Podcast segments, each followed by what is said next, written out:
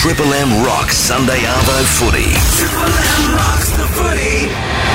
For Harvey Norman Home Appliances.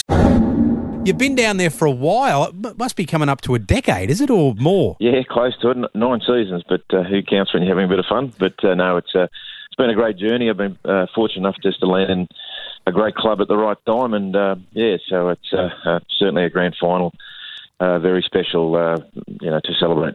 What have you learned at the club, Frank, that you'll take elsewhere? Oh, I think yeah, I think a wonderful culture is created by great leadership. I think it's uh, I think that's where it all starts and ends. I think if you, any good organisation is um, starts with the people who, who drive it, and obviously uh, Craig Bellamy is our driver. Um, you know, has been for a long time. So as soon as I walked into the place, you, you, you knew that straight away when I came at the end of 2007. And but he's got some pretty good players underneath him. Not not just the quality of players on the field in terms of what they can do on the field, but in terms of how they drive the values around the organisation. And I think that's probably that would be the, the greatest learning thing I've, I've learned in my nine years here at the Storm. We were talking earlier about Craig Bellamy and, and really finding it hard to, to put a, our thumb on why he was so good and why he's he's had so much success at at the, the Storm. If you were up in, in front of a you know a, a junior coaching clinic now and you they're asked about you're asked about Craig Bellamy and, and what he does that's so good and what is very unique to Craig Bellamy, what would that be? Paul, I think he's uh, his greatest attribute. He he knows exactly what he wants from his players and his team. Uh, he makes that very clear to them uh, straight from day one each season and during the season, and and his ability to be consistent with the message and and make players and staff as well. It's just not about players; it's about staff. Live those values consistently. Not you know we'll have a bad week and then we'll come back next week. Uh, and some people struggle with that consistency each week, just you know trying to achieve those high standards of training and around the place. So that would be the greatest thing, Paul, being consistent in uh, in your values of both on and off the field. He, uh, you can only really implement those sort of systems, um, Frank, when you sort of live by the same ethos, and it must be he must live live a pretty disciplined life, old bellyache. Yeah, he does, Ryan. He's, he loves his routine. That's his big thing, and I think. Uh, uh, in not in his football team. It's just been routine from week to week, but also his own life. I mean, he's uh, every morning, as you've heard it, he's the first here in terms of the gym. He'll train every morning. So when the players walk through the gym, that's how they get to their locker rooms. I'll see the coach training hard, and he does push himself extremely hard in the gym.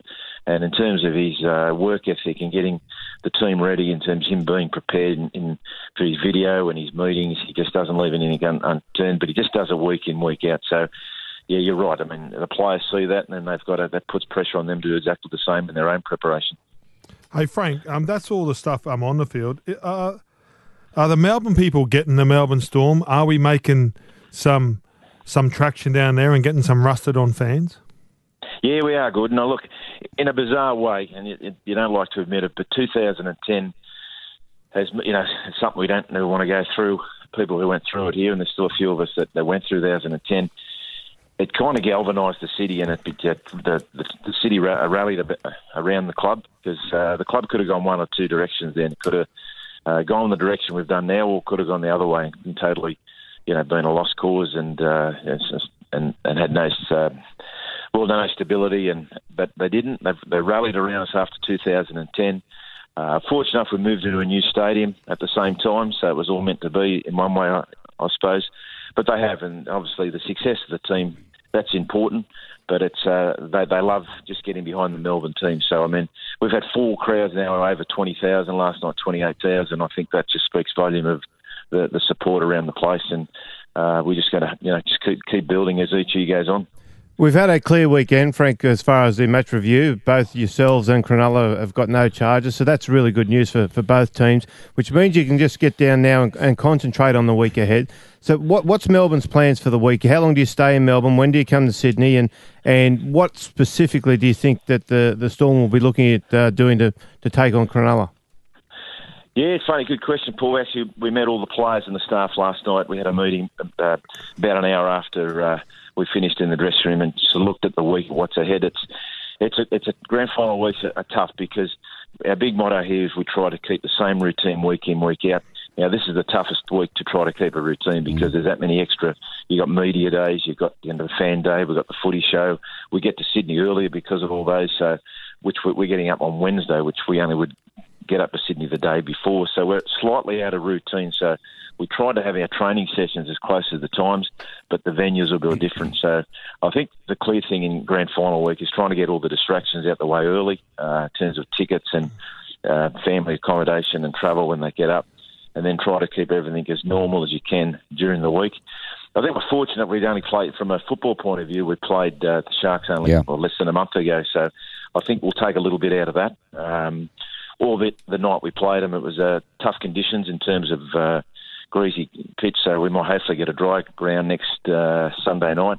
So, but you know, we won't change too much from from our last game, but knowing that probably Sharks have stepped up a bit too since they last played us. Frank, I, I remember we went in and um, had a meeting just after we qualified for the grand final, and the meeting was all about, uh, you know, we've we've done the preparation. We expect, you know, upheaval this week, and it's really important that you, you have certain players in your team, and I think you guys probably more than most that really uh, rely on the on their process that they need to go through through the week and their preparation. So I think it's really important that. Um, you know, they don't make a big deal out of things when they come up and when things don't actually go to plan, and they need to be able to roll that through the week. And I guess that a lot of that will come from you and you and Bellyache, just making sure everyone's relaxed and calm and doesn't get over um, anxious about things that don't go to plan through the week. Yeah, you're right. Right. I I think, mate, uh, too is you, got to keep as you can't let your individual preparation suffer because of all the extra commitments this week.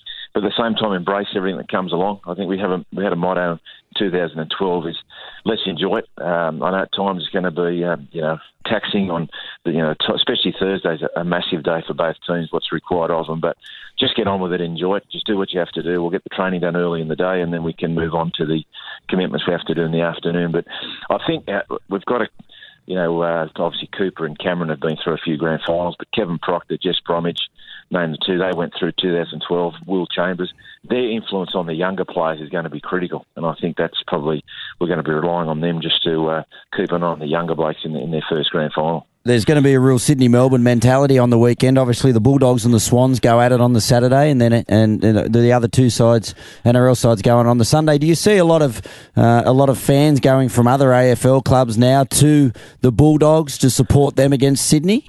It's funny, boys. It's uh, this place, this town was really uh, stressing out about having a, an all Sydney AFL grand final. So the amount of people following the Bulldogs yesterday was phenomenal, um, and I think that's it's going to be extraordinary down here. I think that's they, they were really fearing uh, a GWS Sydney Grand Final, but uh, yeah, look, it's it's amazing. It happened in 2012, where, where Sydney Swans were the same. They were in the grand final. We were as well. Um, in terms of ourselves up there, obviously, again, we expect a, a fairly large contingent of the crowd to go for, for the Sharks. But again, it's senior players have already spoken about that. We did that in 2007 against Manly, and uh, 2009 against Parramatta, and 2012 against Can- Canterbury. So we have played Sydney teams up in grand finals before.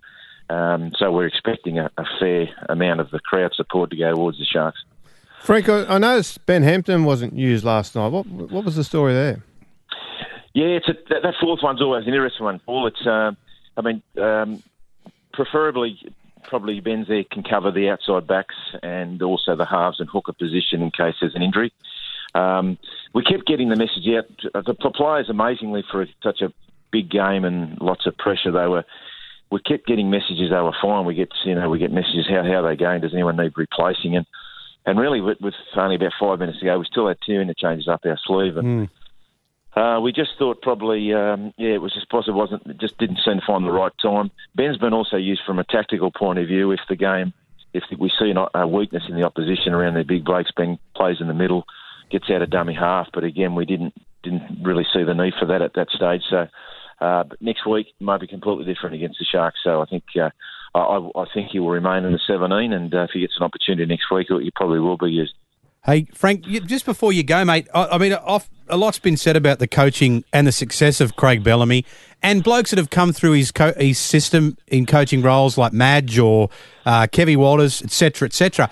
But one good story that, that kind of gets overlooked, and I only say this because I, I, I know Jaiman Lowe personally, blokes like Jaiman Lowe and Bryan Norrie, who were just about to give the game up, and Bellyache pulls them in and gives them a premiership before they. It's just a you know th- like Jaiman Lowe, blokes like this, they're just so grateful that he he saw something in them that, that no one saw anymore.